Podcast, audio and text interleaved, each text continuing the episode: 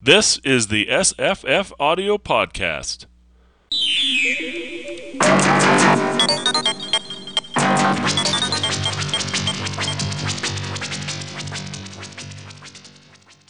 Hi, I'm Jesse. I'm Luke. And I'm Eric. Today we're talking about metaphor in science fiction and fantasy. Cool. Cool. I'll just like to now, what does that mean exactly? yeah, I was going to say. have- I Jesse said, "Hey, do you want to be on the podcast?" And I'm like, "Yes." And then I was like, "What's it about?" And he and he told me what it's about: metaphor and science fiction and fantasy. And I wasn't quite sure what was going to do that. So this is this was just a jumping in cold for me, and I think maybe Jesse as well. So Yep. I've Eric- got some ideas percolating, but really they're unformed at this point. Eric's going to give us a good lesson here, hopefully. Well, uh, there- there are there are a lot of things I think about metaphor, but um I think uh, one of the things that I would like to uh, to throw out for us is that uh, science fiction and fantasy sort of undercuts the traditional idea of metaphor that you learn in school. Um, in in school, you learn that a metaphor has two parts: a vehicle and a tenor. The vehicle carries the meaning. The tenor is the meaning. So if I say, um, "My friend Bill is a giant," if I mean that literally, then he's like 11 feet tall. But if I mean it metaphorically, the word giant is the vehicle, and the tenor is that he's very tall. Yeah. What, Um, can you spell tenor for me? Uh, just just like uh, the singing voice. Okay. Um, T E N O R.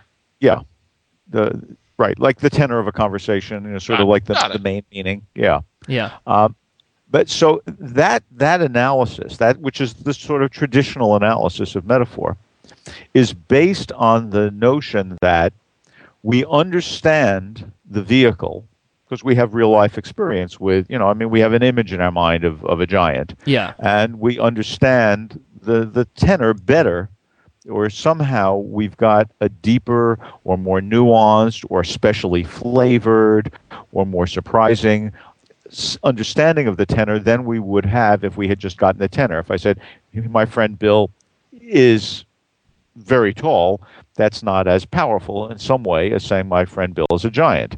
Um, and then you can contrast that with my friend Bill is an ogre, which would also make him big, but it would have a different feel to it. So the, the choice of vehicle is obviously important, but the implicit notion is that both the vehicle and the tenor are known. But in fantasy and science fiction, we get that all the time with things that are unknown. And uh, for the sake of, of this, uh, at least part of our discussion, if you don't mind, I'm going to use similes as if they were just metaphors. I mean, my friend Bill Yeah, is as yeah, tall yeah. as a giant, is, you know, functionally the same thing um, in this particular uh, aspect of it. But you're saying So, in like, science like fiction, weaker- in weaker science, in sci- sorry, you're you're breaking up there a bit, Jesse, on Skype. I was just I was just trying to say uh, I think that we can agree that similes are like a sort of a weakened or denuded form of a metaphor. Well, kind It's a metaphor. It's just because you got the like Hmm. or as in there. It's yeah. they function metaphorically, but I think they do other things as well. Yeah. They change the rhythm and they change the sense of coincidental existence between the vehicle and the tenor. sounds good. Yeah, Yeah. I, I, but you're saying with science fiction or fantasy when you say, "Oh, my friend is a giant," he could actually be a giant. He, No, no, that's not what I mean. Oh. Of cour- we always could have said that. Um, Yeah. Even outside of fantasy and science fiction, I mean, we Yeah. have you know, giantism is is a particular okay, maybe an ogre. disorder. If you said my But friend Dave is an ogre, then Right. would, uh, yeah. But, But I understand what what, I was mean, yeah. thinking. What I was thinking is something. I think. Uh, I think you're going in the direction I was headed, but I think I'm thinking of something that uh, is more extreme, and that is this: I could write a science fiction story. Well, you could, Luke. Um, one of us could write a science fiction story in which we say, "I landed on Aldebaran Six, and was astonished to see how beautiful the humanoid females were. They had the elegance of a Venusian catwoman overlain with the pheromonal music we expect to find only on Jupiter. Yeah. And we don't know what any of that crap means. We've never seen any of those things. So- but but I guess we the- know what, the- the words mean, and Yeah. somehow we've put all that stuff together. And we've made this enormous simile. We've built this word picture, but the parts of it, unlike the vehicle and the tenor both being known, the parts of it are unknown. and and yet to somehow, me- yeah, and somehow you, you still get the meaning. You, you like the the somehow the the tenor becomes known even if the vehicle is unknown. Is that what you're saying? Exactly. Right. And it seems to me that that this is one of the great wonders of fantasy and science fiction that it makes us come to understand things we've never seen before, but in fact, simultaneously, it calls into question what we really think is going on cognitively when we deal with metaphor. Mm. It's it's not really just we understand the vehicle, we understand the tenor, the vehicle will flavor the tenor. Uh-uh. Yeah. I mean, this kind of thing has been played with quite a lot in science fiction explicitly. That idea. I remember reading years ago, there was a short story and about these, you know, there was these things and this alien came down and there was these two kids and one of them I remember was called Red and the other one was called Dave or something like that. And at the very end, you realize that Red was called his he was called Red or his nickname was Red not because he has red hair, but because he has red tentacles. And the aliens were actually the humans, and the the, the kids that were acting like kids. Do you understand what I mean? That the descriptions in your head was always. Um, the you just presumed they were children because or the, uh, the, the human children and they were children but you just presume they were human children rather than the aliens and the aliens are, so it, it has been played with explicitly in that way that you think Oh yes. yeah, you think that's going on. I mean, I, I could probably come up with other examples which I could remember the name of the author and the story, but that was just one the, story that. the one that I like that's very similar to that is called uh, "The Monsters" by Robert Sheckley. It's a short story in which we see uh, a s- alien spacecraft landing on the Earth, and the humans run down the hill to greet it. yeah, and they run down using their their tails, you know, and and this this horrible creatures that come out of the uh, spacecraft have Hmm. four limbs in in a disgusting display, and and they don't they don't understand the relationship between men and women. Yeah. yeah, Exactly. yeah. It has, exactly. uh, that kind of thing probably has been done, you know, many times as, as short stories. I don't think yeah, that could. I don't think that could be kept up over the course of a uh, a novel. I tried it once. I was um, trying to. Uh, well, not trying to. I was writing a um, a retelling of the War of the Worlds, but from a uh, from the point of view of the Martians. Right. and uh, and I was as I started writing, I thought, well, I'll never explicitly say that they're coming from Mars to Earth, and you know, because they don't call it Mars and Earth, they come from you know this other place, and they're going to this you know this other place. And when they're describing humans, I was trying to work out what point I would make it clear to the reader that what story they were reading, even though they would know it straight away. But it became too difficult to keep up that kind of position of ignorance and you know trying to explain things from the alien point of view without using any of the metaphors that a human would understand, only using metaphors that the that the alien would understand or the Right. Martian would understand, and it, it became too difficult. Uh, just to sustain that Uh, kind that of thing. sounds like a, uh, uh Tolkien-esque task where you have to build up an entire language Yeah. first, and then you know ponder it for a couple decades, and then begin. yeah. Well, I Well, had there- I there are hadn't pondered it where- enough. in uh, in a voyage to Arcturus, uh, David Lindsay's main character in as in each new domain that he um, enters as he works his way across this planet, um, he undergoes a physical change and winds up with different organs of sense perception. Mm. Uh, with each new domain, then he starts talking about the way he's functioning in the world differently because he's using different senses. Or we have uh, Ron Goulart's Dark Universe, where it it's set in a world years after uh, humanity has withdrawn to caves um, because of the radiation uh, unleashed by an atomic war. Generations, in fact, later, and so people are blind. I mean, they just they they don't know what it means to see. Um, they they echolocate, and the uh, the community living in the caverns um, always has somebody on a tall tower uh, clicking rocks together. So there's this constant um, echo that people can use to get around and, and orient themselves.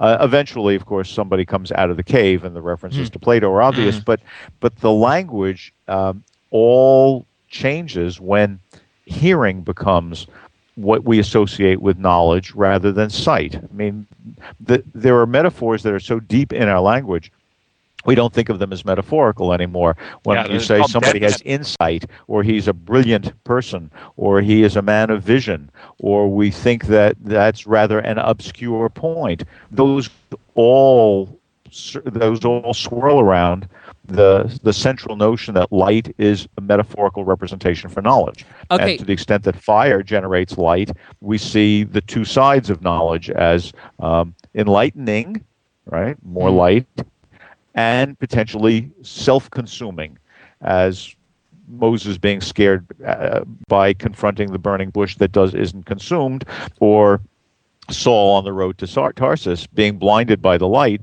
and losing his entire personality. And you know, when he gets sight back three days later, he becomes Paul. He's Yeah. no longer Saul. I mean, so we've got those words. So then we change it in in Goulart's novel, and and it's it's sound, or in. Uh, in La- That's in, a uh, idea. Uh, sorry, it's it's No, exactly no, no, no, it isn't because sound is a, is a different thing in that way. Sound, if it's a sound idea, it means it's built, uh, it built well rather That's than pres- no, no, no. That's precisely right, Luke. really. How do you know that something's a sound idea? I guess you, knock just- on it, you, tap on it. Exactly. If it's got that weight, if it's got a heavy, it's like a watch. If a watch is heavy, you know it's good quality. It's sound. yeah. exactly, and in German, and, and um, which I don't know very well, but you certainly do. Um, in German, the word for reason is the same as the word for for the earth, right? I mean, in English, we sometimes use the word grounds for divorce as if it were reasons for divorce, but Yeah. ground, uh, Grund and Grund in German, you you know that's the standard word. We see that there's something physical there. You know, you can stand on. I can take my stand on this position. You see how those words are metaphors? You know, I can take mm-hmm. my stand. If you say something that I can understand, right? Think of me as being below you and holding you up. If I can understand what you're saying, then I can support your position. I'm kind of it up. circumspect about the whole thing. No. Eh, there you go. exactly. Exactly the point. Yeah. That's exactly the point. So in Star Maker, Olaf Stapledon has his disembodied viewpoint go, his first stop um, on the so called Other Earth is a place that's got inhabited by creatures that seem to be pretty much like us, and they look sort of like us and everything. But their main sense is taste and touch. And they have a whole new meaning for saying that someone is the salt of the earth. you know, and they wear gloves all the time because taste and touch are their main senses. They wear gloves all the time in order to avoid being lascivious. Yeah. And pornography for them is completely different. Right? I mean, this idea of changing senses changes the very language we use because we've got these metaphors in there. And what fantasy and science fiction do is extend that into realms where we don't actually have the direct experience. I mean, you know, when when Heinlein says in the door into summer, you know, the door dilated closed behind him. Oh, sorry, the door dilated open in front of him. Um, Yeah, well, immediately. have you ever puts- seen a dilating door? No, no, that's that's the, the great opening line to 1984, isn't it? It's sort of like the clock struck t- 13. I think it was, isn't it? You know, when he, he heard the Yep. he heard the clock strike 13, and that is oh, we just need that one detail, and we're like, ah, we are other, we are elsewhere, we are not here in our time, in our place, because we you know, clock strikes 13, which I guess these days you, I mean, it could be possible. You know, in Europe, 24-hour clocks are used a lot more, but you still wouldn't have a clock striking 13. Um, you just have it striking one. Um, w- let me- Exactly. Let me, bring and it you back. see, to, that's what I mean about the metaphor. When a meta, when you Mm. hear a metaphor, a real metaphor, as opposed Yeah. to having it attenuated a bit over as a simile, when you hear a real metaphor, you have a kind of simultaneous understanding of the vehicle and the tenor, and you construct a meaning out of it in the hearing. Mm. And when you say the clock struck 13, you construct a meaning of it out of the hearing. And in that sense, getting us to construct a meaning that we have never seen before, fantasy and science fiction are just quantitative, qualitatively more invested in this than more traditional realistic literature. Okay, can so we take call it? metaphor in question. Can we take this back a bit? Because as soon as you said someone is, um, he has a what you say, someone is bright or something like that. As soon as you said that, I thought, ah, we can talk about Moses here, and then like a sentence later, you brought up Moses and the burning bush and all that kind of thing. But to bring it back here, you do get metaphor in this way, uh, which is like you say, you can you can bring up a point and use a metaphor, and science fiction does that on purpose. But I think it can often happen by accident, by um, not accident, but by ignorance. Not even ignorance. What am I trying to say? Just by uh, like being in a science fiction does it on purpose by setting up metaphors which the reader isn't familiar with, but yet somehow communicates some truth with in the tenor of the metaphor, even if they don't understand the, the vehicle.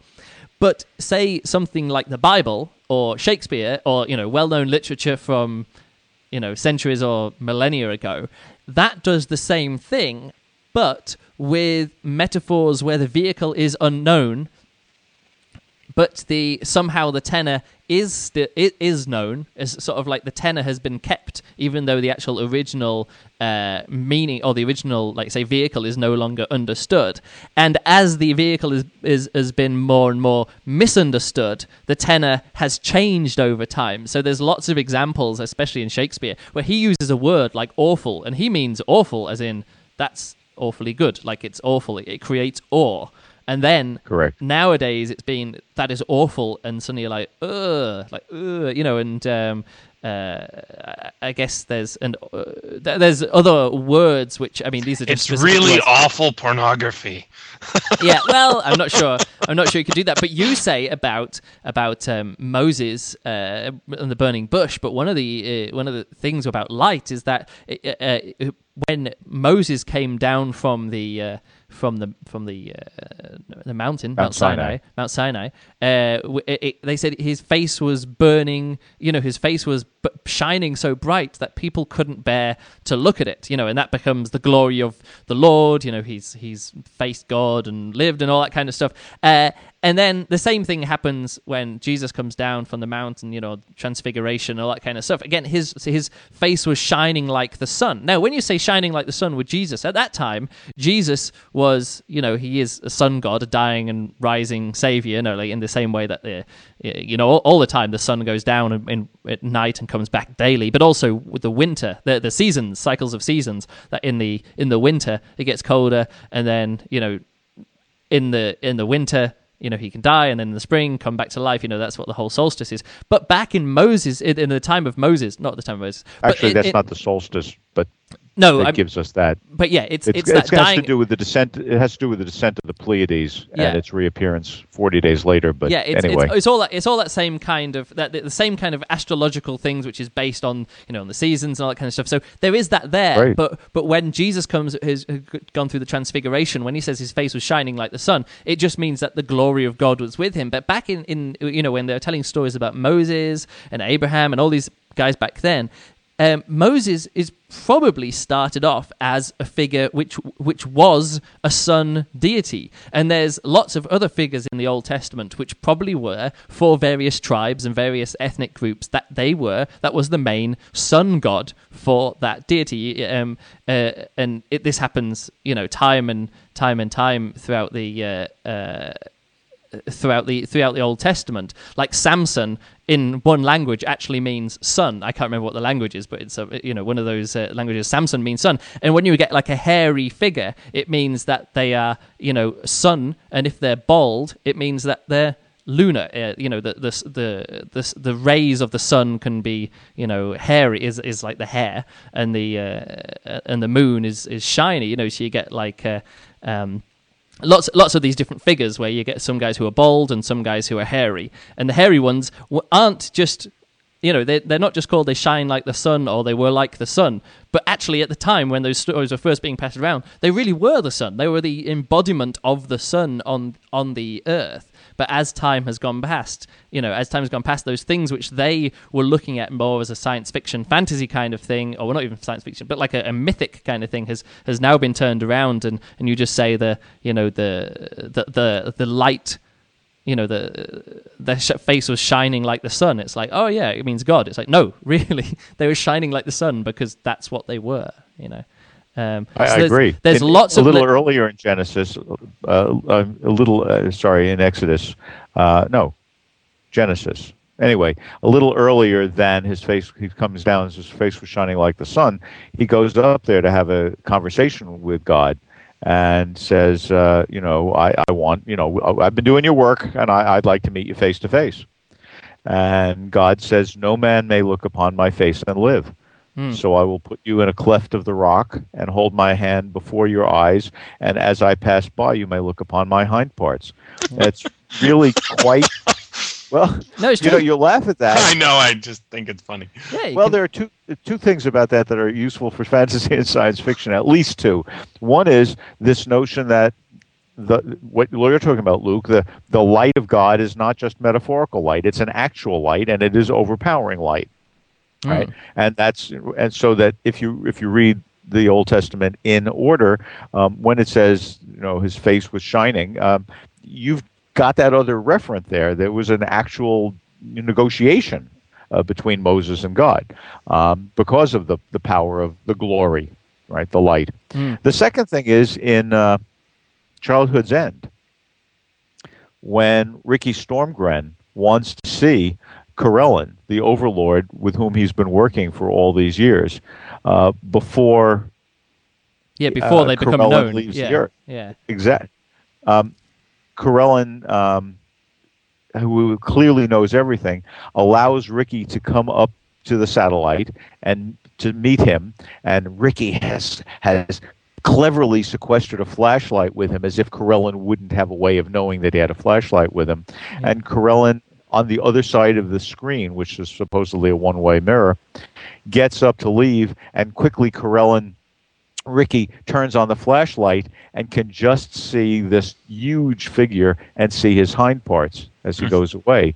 And I'm sure that Clarke is letting us know that the Overlord has planned to take the role of God and is, in fact, in that sense, evil by usurping God's role because he knows our human mythology. He knows Yeah. he knows our Bible. well he d- So- he has to know it because that's the whole big plot point at the end of at the end of the book Oh, spoiler absolutely. yeah Oh, absolutely. Right. So uh, this idea about the light and seeing it and sun and so on, I, you're completely right, and it runs all through the stuff. And I think you're also right that the metaphors cease to be understood consciously as metaphors. Uh, Yeah. Sometimes they get so so unconscious that they become other words, and those words can then change their meanings, as with awful or support or understand. But sometimes it's just that the, the metaphor has fallen just a little bit below our consciousness, and the writer can revive it. So, uh, uh, for example, um, Mary Shelley has Victor call the monster by about six names. I mean, he never has an actual name name, you know, a proper noun, but he calls him monster, miserable, wretch, Creature. fiend, enemy. What? Creature. isn't it? creature. Yeah. Exactly. And if you take a look at what each of those words mean, right? Wretch, for example, means exile in Old English. That's where the word comes from. All right. Well, the whole point of that poor being is that he has no community. He starts out as nature's nobleman, right? He's a, a romantic savage. He really is good. And he becomes bad because he has no community. He's exiled, miserable. You know, he's worthy of pity. Creature, he's the made thing, right? I mean, monster comes from uh, Latin words for warning. Um, you know, if you, you look at what those words are, and even if you don't know the what they come from, if you don't understand that the word wretched is really a metaphoric use of a physical condition, exile. Um, even if you don't know that, somehow the language still makes us feel it enough Yeah. that it gets carried along. So the metaphor has just fallen a little bit below the surface. All right, let's go back to uh, your original example, the Aldebaran six cat woman that's like a Venusian, right? Yeah. So I would say even uh, there's there's when I use you know I do talk to younger students than than you do, but when I use science fiction in my class classes, I there's some levels of science fiction where I don't like there's some kinds of science fiction I can't use because they just haven't read enough science fiction to know how to uh, draw out as much as it, as is in there. But there's Yeah. And and it almost is about how old it is in terms of like the older the science fiction it is that I give them, the more likely they are to be able to draw out most of what's in there Yeah. because I've had this giant vocabulary built up. So for me, Catwoman's no problem, right? I've I've seen Batman, and there's a Catwoman in there. Uh, Venusian, I know what the planet Venus is, and I also know, uh, you know, that there's this goddess named Venus, and um, you combine those two things, and I think uh, these are voluptuous sex objects. Well, of course, 'cause it's like the whole men are from Mars, women are from Venus. It's it's you say Venus and you immediately think naked women. You don't think warlike men. You know, is that's the that's the way it goes. But I understand what you mean about building up vocabulary. Uh, There's a, a book called Halting State, I think it's called, by Charles Stross, and in he there he's playing with the reader's I could knowledge. never, I could never give Yeah. that to my students because No. they're just well read enough. No, because right? I mean, in there, we, I think we are talking before we started this podcast about the uh, the the language, uh, the opening line of um, of Neuromancer, and about uh, Eric. Give, give us that one. What's what's the original line? It goes, uh, "The sky above." Sky- The, the sky above the port was the color of a television tuned to a dead channel. Yeah, but in um, in halting state, he actually says the TV was the oh the TV. Uh, I can't remember. What, like the TV screen looked like the sky over a Japanese port or something like that. He actually flips it on his head, and he t- and if you read that line, you'd be like, why is he saying that the TV looked like uh, the sky over a Japanese, the night sky over a Japanese port?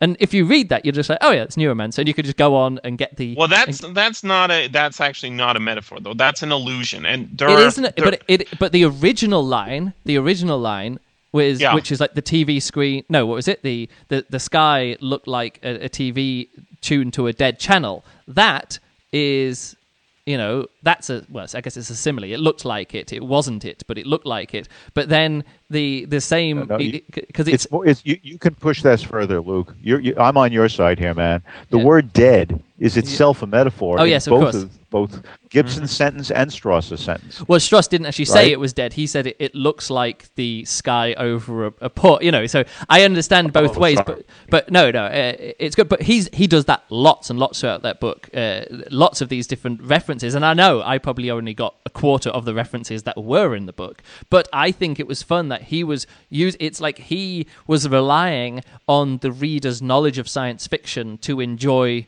the the book to its fullest potential you know and there's lots of references that i only got when i was sort of like thinking back over and i was like oh yeah he mentioned um because it's a it's a book about games as well about people playing games and one of them things is oh it, it- he went down a uh, a passage there was lots of wriggly passages all alike or something. I can't remember the exact reference but that's from a famous text only like a text adventure where you would keep going down these passages and you'd get lost and every time you went in there the words would be changed around so sometimes it was like went down lots of passages all alike wriggly or you know it, it would swap around the words and there was like four or five no probably 10 or 12 different iterations of this sentence using the same words you know uh, but with these wriggly passages all alike and he put that in there and it was only like after i'd read it and went back you know went back thought back of it and i was like oh i recognize where that comes i can't remember the original game now i just re- recognize the reference um, but yeah, he was doing that all the way through, and it relies on a knowledgeable, uh, knowledgeable reader.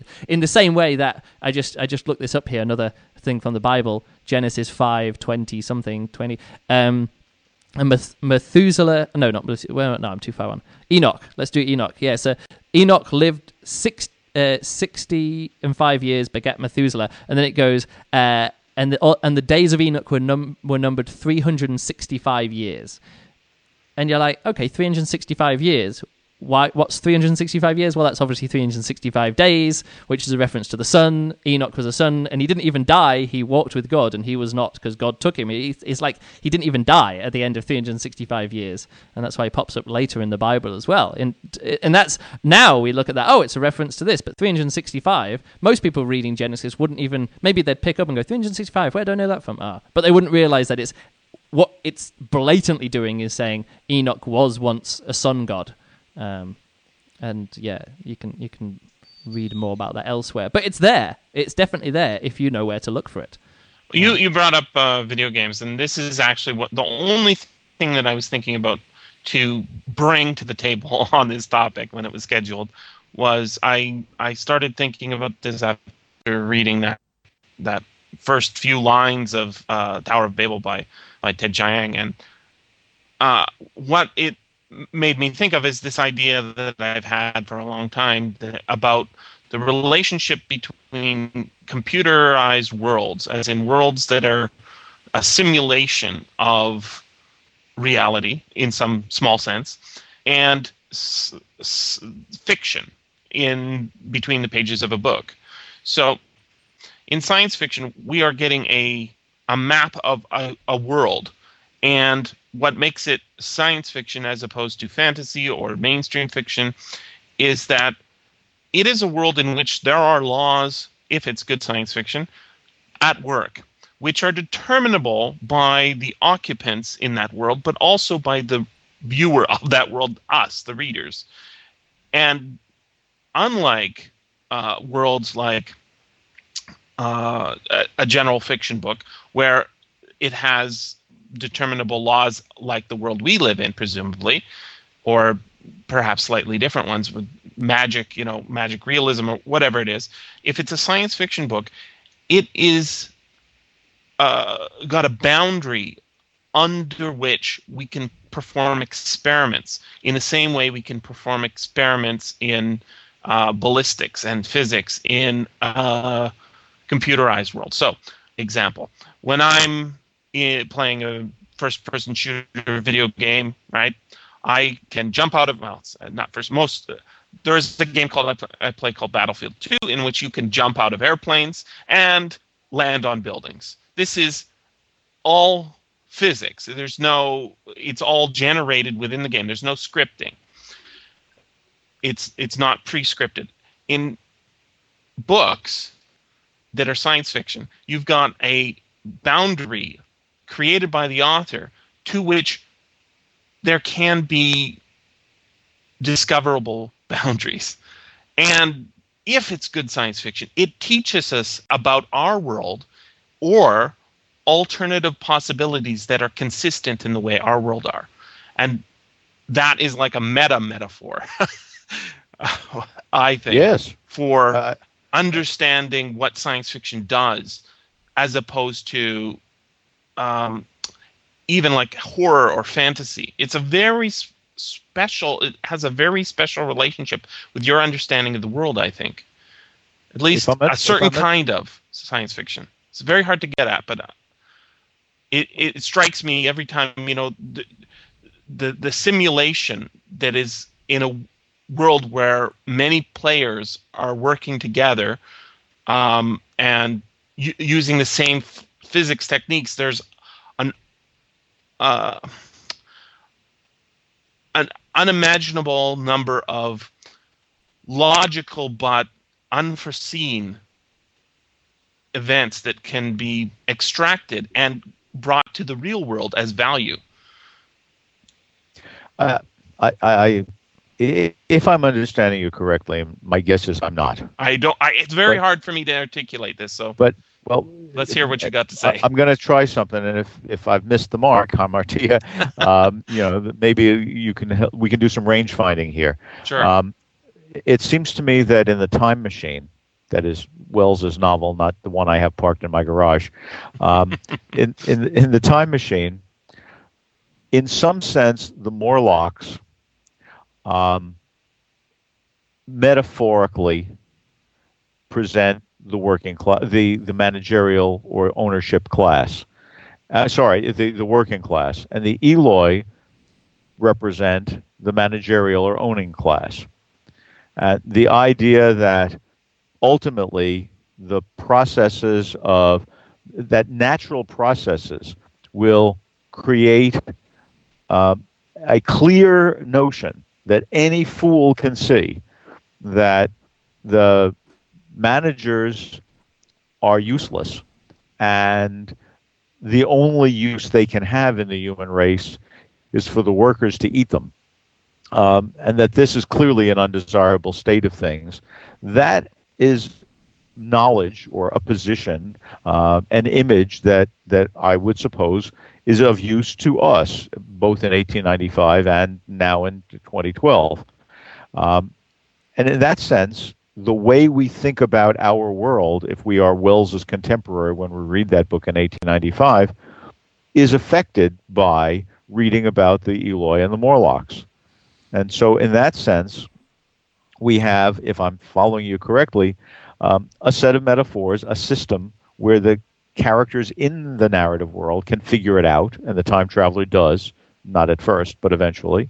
Um, and we, looking on into that world, can come to understand it and realize that it has meta, as you put it, uses for us. I mean, a meta metaphor, a metaphor. Uh, again, the etymology is, is, is useful. Metaphor is Greek for carry across, mm-hmm. right? Right. And uh, if you go to Greece and you see a moving van, they say metaphore on on the side of the moving van. Right? It's could carry I just, things across. Could I just yeah, disagree with you in one point? I don't think that the the Eloi in Time Machine are the uh, the managers. I think they're the owners, and th- there's owners and workers. I think the point, well, one of the things that I get out of that is that the managers are actually missing. There isn't a, a manager class, and uh, when our time traveler goes forward in time, he sort of becomes that intermediary between the two classes in a way that obviously is uh, unsuccessful in a way. But because like he's he's the one like the Eloi, uh, no, sorry, the the Morlocks go and take his time machine apart, and he's the one who's trying to find it and put it back together again. You know, so he's actually trying to manage their work, and he does get it back. You know, he finds it in the statue and things. Um, but I, yeah, I, I, would say that the I, am not disagreeing with the overall point. I would just say that I don't think the Eloi are the managing class. I think they're the owners and arist- aristocracy class rather than the managers. I think, I think that's a very smart observation, yeah. Luke. I thank you for it. Because I have typically thought of them as owners and managers being sort of equivalent in this regard. No, but owners, your not correction, managers. I think. Exactly, your correction is right on the point. I really appreciate it. In part, it helps explain why it is that although the Morlocks obviously retain more of the qualities of current day Homo sapiens that we would recognize as Homo sapien, the time traveler seems to ally himself with the Eloi. He is, you are quite right, he takes the role of manager. He's trying to get done what the owners would want done. Yeah, and he's trying to make the the yes, Morlocks. I think it's a do, get, get, in that get get through to. The, he's trying to get them to do their job, and he becomes the manager because they're, they're, the two groups have been ex- separated without that mediator between the two. That's a, a, a, incisive, beautiful point. Thank you. Um, so I had another point, but I said that and I, have lost it. So you guys, uh, get, what's that going on? Oh yeah, so uh, I wrote a, a, book recently um, called "Get That Rat Off My Face," and it was one of those times. I mean, there's this is lots and lots of different allusions and illusions in there as well. But one point that I bring across quite strongly is that uh, it, and quite blatantly that people even have a conversation. Two characters even have a conversation with each other about this in the novel, uh, in the novella, because it's a novella about science fiction as well as it being science fiction. So it's very much a meta book. And uh, and this one of the ideas that I'm bringing across is that uh, science fiction is a thought experiment. And in the first half of a science fiction novel, or up until like the say the first two thirds of a science fiction novel, you get all of the rules that you need to to logically work out the end of the story. Everything. I mean, if suddenly something is brought about in the last quarter of the book, suddenly a new rule comes up, you're like, wait a second, we that's we're not allowed that, and you get that Deus Ex Machina kind of feeling. You're like, wait a second, you just introduce a new rule to get them out of that. But if all the rules are there in the first place, and you can you know you can use those rules to work out what could happen at the end. You know, you don't know what's going to happen, but logically, the rules already have to be in place before you get to that last quarter of the story where you find out, you know, how everything is resolved. Um, and and I think that's important. That's an important distinction between science fiction and other fiction is that you can you know you get all of those bits and pieces and then you can sort them out um, and that's why I think uh, something someone like um, uh, what's uh, what's it, Michael Crichton he, I don't think he he uses that in the same way that most science fiction authors do as a thought experiment he uses science to get people into holes and get people into trouble and then just uses human characteristics, human ingenuity to get out of that, rather than the rules that he set up in the first half of the book. Um, I think I've mentioned this before, but I think that's yeah. that's another kind of meta level of, of, of metaphor about this is that science fiction it's not about science, but it uses like the, the logic and techniques of science. It's sort of like we can we're going to make a controlled experiment. We're going to make a controlled um, thing here. We got here's all the rules, and now let's play out by those rules. And uh, and of course other fiction does that uh, as well but i think that's one of the defining characteristics of science fiction over others is that you do have this you know these kind of uh, an understanding by the readers even if they don't understand what they're understanding but if it's if it's uh, if the author goes against it you know if suddenly in the last 10 pages of the book you suddenly introduce more facts and more ideas and that, that don't fit in with the rules that you already have you're like hey wait a second you can't do that. Um, so that's another another point I just wanted to bring up. Let me, uh, if you, uh, this is uh, will be too much about too, too, small a point, but it's such a. I hope it's it's a very nice uh, example of the kinds of things you've just been talking about, Luke. In um, War with the Newts, Čapek has um, a the, the Premier Congrès du Rodel, the first Congress of Urodel, uh, the first uh, conference being held on the general species of newts, which are now this huge problem in the world, as anyone who's read the book knows. And um, it happens in Paris, which is why the name of the Congress is in French, as I just said it. And the, there's a newspaper report um, about what's going on. Uh, now, those of you us who have read the book know that um, the newts um, call into question all sorts of different aspects of human society. At the beginning, they are like children. Later, they are exploited as labor. Then they become like slaves. At other points, they look like they are racial minorities, and ultimately, they look like fascists. Uh, at the in the penultimate section of the book, so the newts have all these different uses as we go through the book. But at the moment of this uh, uh, particular Congress, the first Congress where people are reporting on their studies of newts and so on. The newspaper report says um, that which is included in the book, right, says that this is the first Congress of the Urodel scientists, which is also known as, and it gives some slightly longer name with the word zoologist in it in French. Um, but then, uh, because this is a big deal thing and everybody knows it's going on, it says to the true Parisian, of course, all of these people are simply known as ces zola, meaning if you read the words, those zoologists there. However, the word experimental novel, or I should say the phrase experimental novel, which nowadays we tend to think of as applying to formally um, complicated works like Finnegans Wake, say, you know, where just the very form of the novel is somehow being played with. Uh, the phrase experimental novel originated to talk about works like um, Germinal, in which you construct a society and you run a thought experiment, and given the rules of the society, what's going to come out of it? Uh, um, Flatland might be a, a, nice example of, of that. Indeed, Flatland would be a fine example of it, and and the the the works though originally were not fantastic works like like Abbott's novel, Flatland, but in fact were realistic works like Germinal written by Emile Zola. Mm, right. So, in fact, experimental novels in which we try to understand society by constructing the rules and letting them run, just what Luke you've been talking about. Yeah. That phrase of experimental novel was associated with Emile Zola. So mm. when Čapek has the newspaper reporter say to the sophisticated Parisian, of course, those people are ces Zola. That phrase, ces Zola, in French is exact meaning those zoologists there is homophonous. It's exactly the same sound as this is Zola. Yeah. Hmm. This is Emile Zola. And the whole notion that we should be reading War with the Newts as an experimental novel Yeah.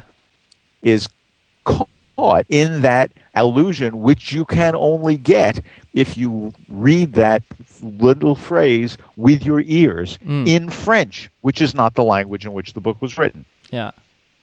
Well, But it's all hidden in there. That's Yeah. what you were talking about. You you start talking about allusion, you talk about experiment. I think all of these things come together. Well, Uh, the point may, is- one more little Oh. point, and then I'm going to cede the cede, cede the airwaves, and that is when you first made an allu- a, reference to an allusion, Jesse, you said, "Well, but that's an allusion. That's different."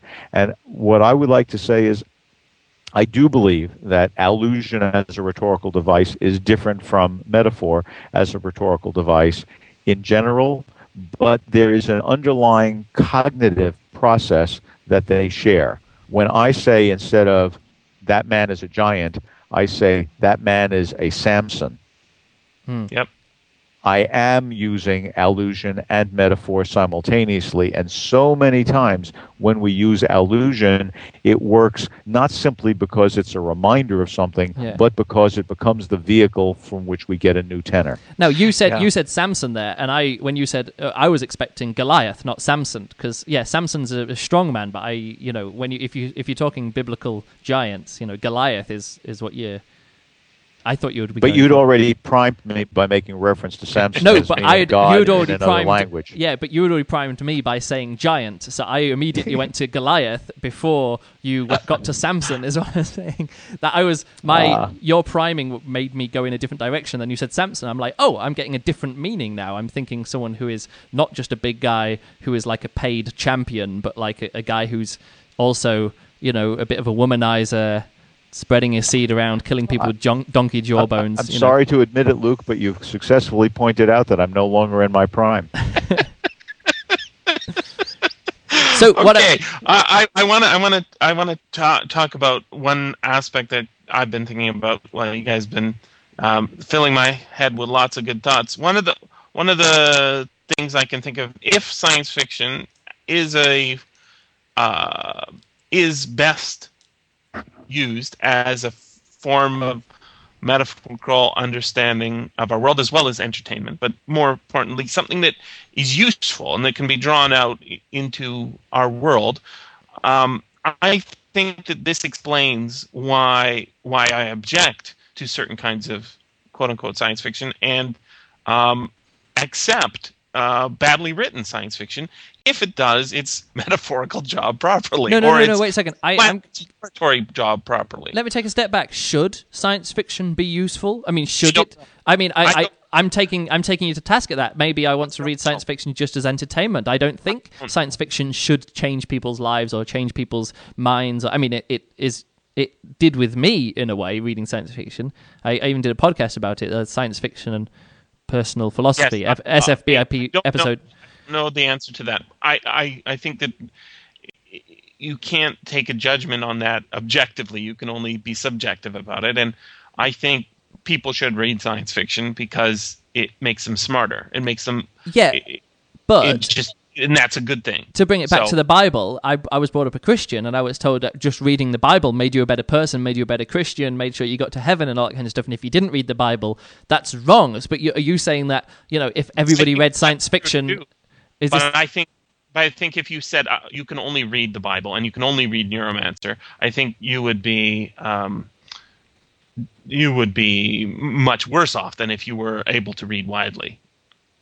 I don't think I understand what you gentlemen mean, but you seem to understand each other.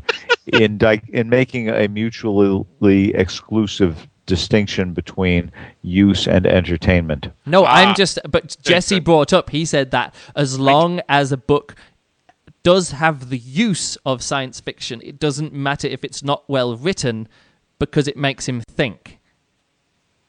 And Yeah, I'm bec- and I, I'm saying that for many people, the making them think isn't, or not the making them think, but making them a better person, or uh, it, it fulfills the function that science fiction should fill, fulfill, or something like that. And I'm just, Yeah, I, I was, I was, uh, I'm not hundred percent back. I'm, I'm trying to get to a certain place though, and uh, and I want to give you my example. So I've said this to many people for many years. The Cold Equations is a terrible story. It's very badly written. It's very hard to read and it's very clunky.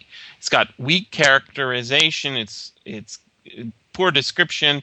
It's got a bad setup, but it fulfills a uh, archetypical role in telling me about a certain kind of science fiction that I really like. That is the kind that teaches me something about how to understand the world. When I look at this story and I think about what happens in it, I don't say, oh, you know, like a lot of people who apparently read this, they think, oh, the author just got it wrong. There is a way out. That's not the point. He set it up deliberately to get to where it goes. And because it plays by its own rules and it teaches you that lesson, which is a very hard lesson, that sometimes you're just fucked and you can't do anything about it. So try and avoid being fucked.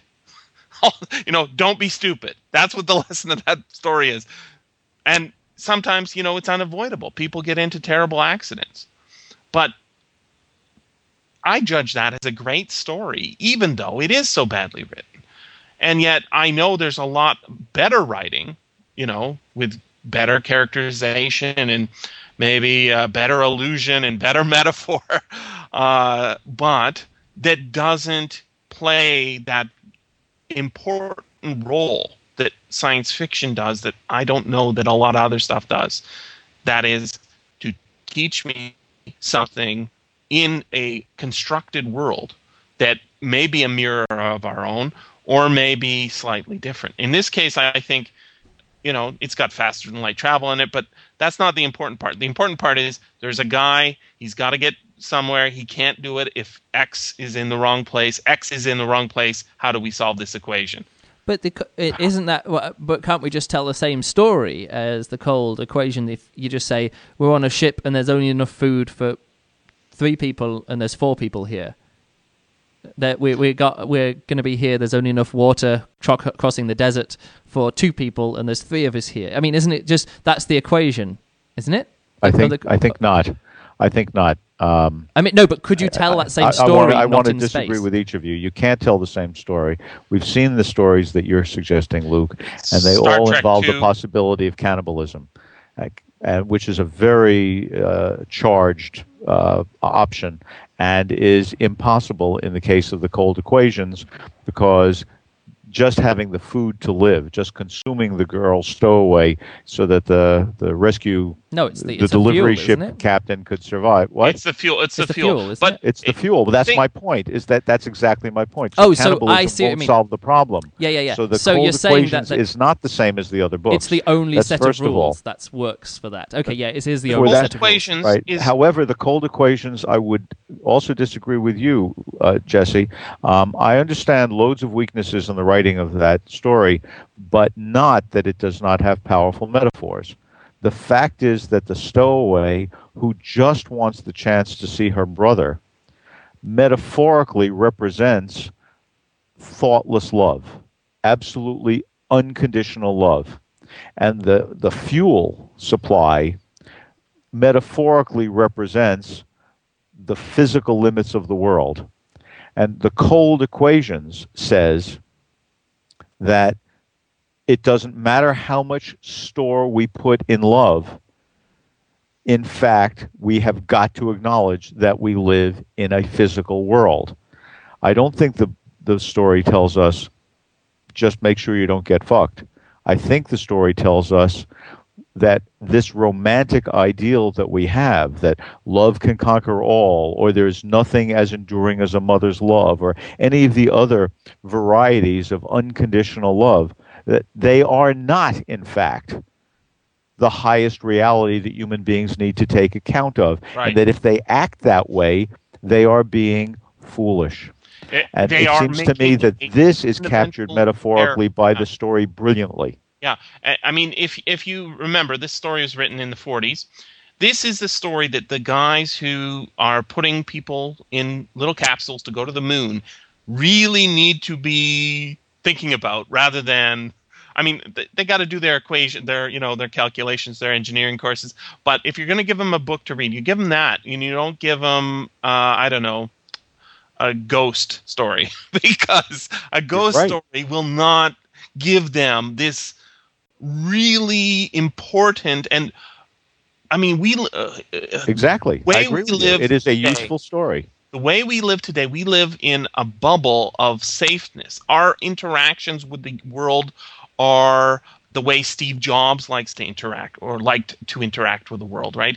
He thought my personality is strong enough to change the world. And he's right. You can manipulate the world around you to a massive degree if that world is full of minds. But if the world is full of things other than minds, Like rules. it will be unbending to your you know no matter how much i want my parachute to open if i don't have a parachute in my backpack it's not going to help me land right What I Right. think And that and that Oh, the story gets brilliantly, Yes. and it does it because that girl's desire is pitiful and understandable. That that sister's desire to see her brother is the vehicle for all those other meanings, and the lack of fuel is the vehicle for all those other physical realities that we tend not to see because we live in what you're calling a bubble. In that sense, I think we've got to grant that Godwin has actually given us a metaphorically superb story. I think I think I think that, that that you're probably right. I don't think he was that competent. I've read some of his other stuff, and it doesn't strike me as really great. I think this is an accident. This wonderful story was an accident because Well, I don't mean that he did, gave it to. I never said he did it. yeah, yeah, yeah. I I think that uh, yeah. Like, people say smart things by accident all the time. How many times? How many times have you had somebody make a terrific pun and then you point it out to them and they go, "Oh my God, I didn't know I said that." Yeah, yeah, yeah. yeah, it's so great. That's so great. Uh, but but how, let's take it back to Apollo 13 then. Sure. Um, you've seen, you know the story, you've seen the movie and stuff like that. But that, that, but Apollo 13, we got the same thing. Would would would would uh, what was the commander's name? Some of us are old enough to have lived through. Yeah, uh, I mean, I- was- I know. I just I, just visited the NASA Space Center, so all this kind of stuff in down in, in Florida. So so it's all fresh in my mind. But I mean, that's that. I mean, so you saying if you want an astronaut to read that, but I think what you need to do is give it to the engineers and tell them, hey, make sure there's enough, there's a bit of spare fuel. Make oh sure no, that that's who I was thinking about. It has to be, you know, th- that's what you give to the engineers. Absolutely. Okay, not to the astronauts. You give that to the engineers. No, you give them the poetry yeah. because once they're up there, they're going to do their uh, their uh, their readings, and and I think that's some of the most powerful stuff ever transmitted. You know, they Yeah. to read from Genesis. That's amazing. And Uh, may I, um, I, I, if if you if it would not derail you guys, I would like to offer uh, a, an additional theoretical uh, concept here about the way metaphor functions hey, it's your podcast. in general. Beg your pardon? Said it's your podcast topic. You go for it. Well, I okay.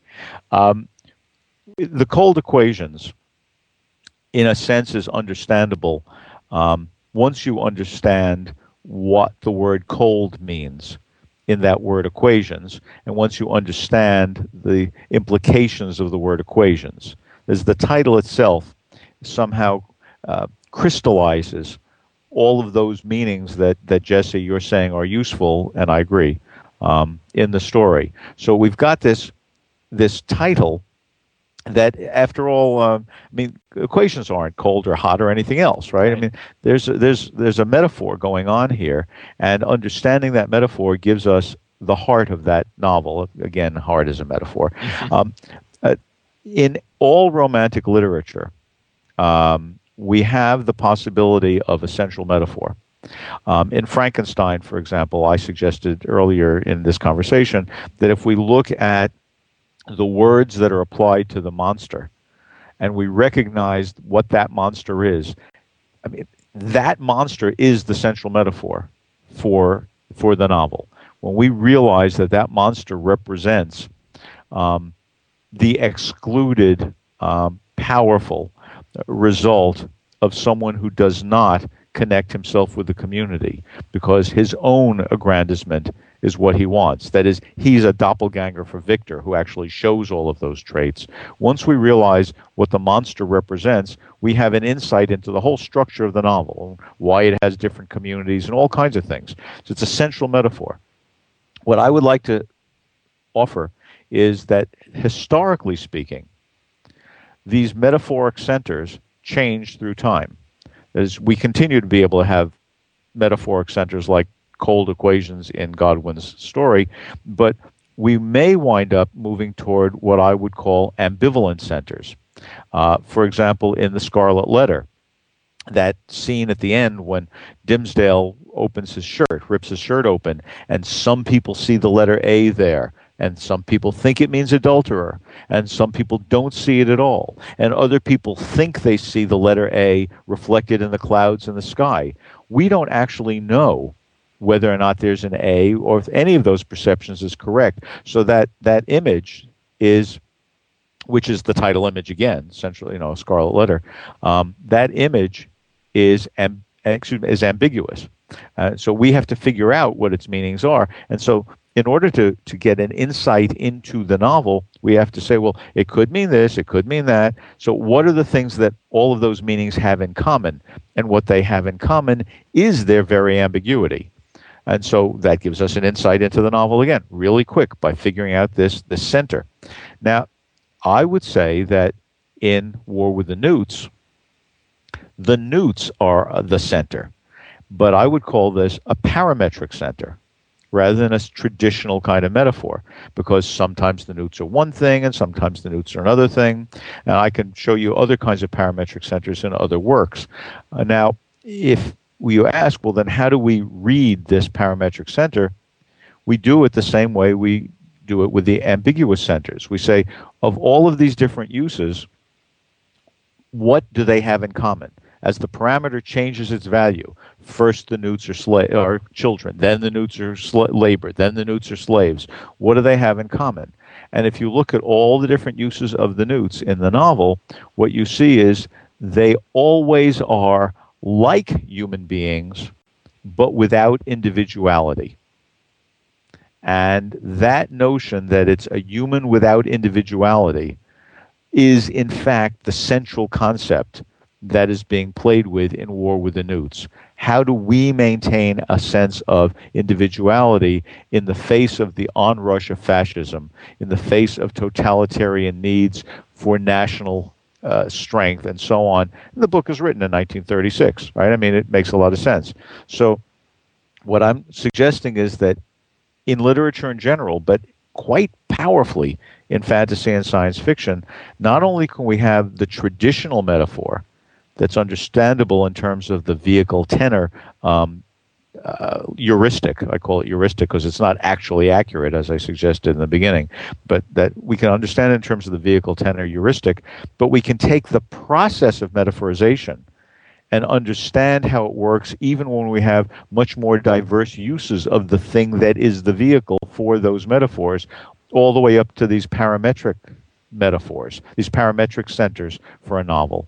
And science fiction does that brilliantly do you think again i mean I, I, I, don't want to go back to sort of what the author's putting in there and what the reader is getting out of it that the author might not have put in there but like what level are we talking about here is this something that an author will do or is this something that only you can get from later reading I, am not sure oh, what, what level I, you're taking this I think we, we know it would depend upon looking at the individual work, Luke. But it seems to me that um, when an author titles a book "War with the Newts," Mm. And he presents in the novel documents in which people are commenting on the results of their studies of newts, as in the you know Premier Congrès d'Urodel, yeah. right? I mean, whether or not he understands consciously everything that a reader might pick out of it consciously, I can't say.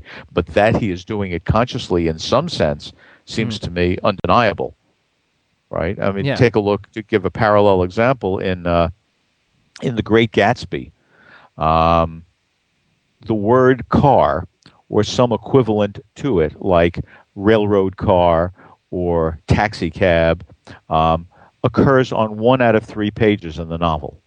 one out of three pages. And it turns out that Myrtle Wilson, who gets killed by a car, um, driven by uh, Gatsby, uh, Myrtle Wilson um, gets uh, sorry by by Daisy Buchanan. Um, da- Myrtle Wilson likes to be in taxi cabs. Uh, She somehow likes the economic clarity of that. But Nick Carraway, our main narrator, um, although we are told that he buys the car when he moves to West Egg and he sells it again just before he leaves at the end of the novel, we never see his car again in the novel. He always likes to mooch rides from somebody else. We know that Gatsby sends the station wagon to pick up guests for his parties who come out on the railroad. But the fancier, higher class guests, he sends a limousine into Manhattan to pick them up. And if you take a look at the famous I- image of the, the Valley of Ashes, where the Long Island Railroad runs through under the big billboard of the eyes of T.J. Eckleburg, the optometrist, who's looking down on this ruined, burnt out land of railroads, what you see is the fundamental notion of being alienated from your community is captured by cars. The book begins with cars. He's on his way to the east, and it ends with him on the railroad going away. And the very last paragraph switches to those sailors in the boats pa- paddling against the current. You know, the, the original Dutch sailors who first came into New York Harbor. Um, the alienation that the car represents in the 1920s when this book comes out is the parametric center for the Great Gatsby. And you can suggest, anyone could suggest, I'm not speaking of you in particular, that Fitzgerald didn't think that through the way I'm now explaining it. But it was there. Yeah. But, but you know, I mean, the plot, the the the economic setting, the description, I mean, it's it's all through it. It had to have been resonant in his mind, whether he was aware of it or not. And I'm suggesting that this kind of a parametric center is a much more complicated development over the simple metaphoric center that we see in, say, the monster in Frankenstein. But we get these. It's an historical development where we get new possibilities for these centers. And the parametric center is really extraordinary in fantasy and science fiction because we can create something that doesn't exist in the real world. Unlike the car, these five foot tall newts are something that Čapek just decides to have. You know, Wells just decides to have Martians. And those Martians at some point are thought of as vampires, you know, and then that works having to do with, you know, what it means to uh, to live on people because you live by your mind alone. At other points, we're told that they're telepathic, and we understand what it means to dis- to remove the body from the ways in which people communicate with each other. We see that they are utterly warlike, which tells us something about the lack of communication and what that does. I mean, the Martians function in many different ways, but collectively, what we know about them is they are the end point of an evolution that has affected only the mind and let the body wither away. And once we understand that one common feature of it, all of the different uses of them fall into place, and we get an insight into the novel as a whole. Science fiction does this, and I think it, it has more power to do it than realistic fiction because an author, even if he or she is not consciously aware of the the power of the image that he has or she has used to to to ground and center the work, when they get that that image, man, they can take off from it, and that becomes very exciting to the reader. So uh, I, I, I, we got to end this soon because I've got to go to work. But I wanted to, um, I wanted to think. You know, I was thinking about what Luke, Luke. I said to Luke about uh, you give it to the astronauts, you, you give it to the engineers. Uh, don't give it to the astronauts. Well, actually, you should give it to the astronauts and the engineers. and the reason, uh, you guys remember the Apollo One disaster? You know about that? yeah, Okay. yeah. The so, ox- the aluminium in the cockpit burnt up in the oxygen. And Yeah, the, they filled the, the cockpit with all sorts of flammable things, um, uh, mostly um, uh, what's that stuff you can use to connect things? Uh, shoes. If you don't like laces, what's that stuff called?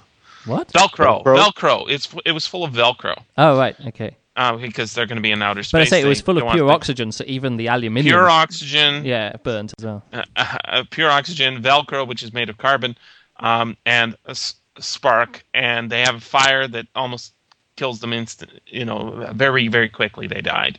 Um, when they come to make the determination, it's like 1968 or so. They say, "What really happened?" Well, we think this happened. We think this happened. And so, why did this happen? Uh, it was a failure of imagination. That was their, their Exactly. the takeaway, right? They failed to imagine this scenario, and yet, to us, looking back at it, oh yeah, you don't fill a cockpit full of pure oxygen and a lot of uh, a lot of uh, eh, you know uh, con- uh, burnable items, and then make the door so that it can't be opened from the outside. It has to be opened from the inside, right? They they couldn't escape because they had the pressure built up from the smoke. The door was unopenable. So if I mean we can't the the thing is we can't foresee all of the futures. Right? We have to learn from the past. But there is a way of making ourselves smarter. And I think that this is a- value that you get from science fiction that you maybe don't get from I mean the the Great Gatsby, I hear it's a great book, but I don't know that it will teach me about how to survive. it might make me better uh you know better suited to have a dinner party conversation, but it might not make me uh, better able to survive a dangerous uh, physical universe. It might be good at a at a party with Steve Jobs and Bill so you're saying that the metaphor isn't even metaphor anymore; it's actually a real, literal lesson. I think that that might be what I'm saying. Yeah. This has been the SFF Audio Podcast. Please join us at www.sffaudio.com.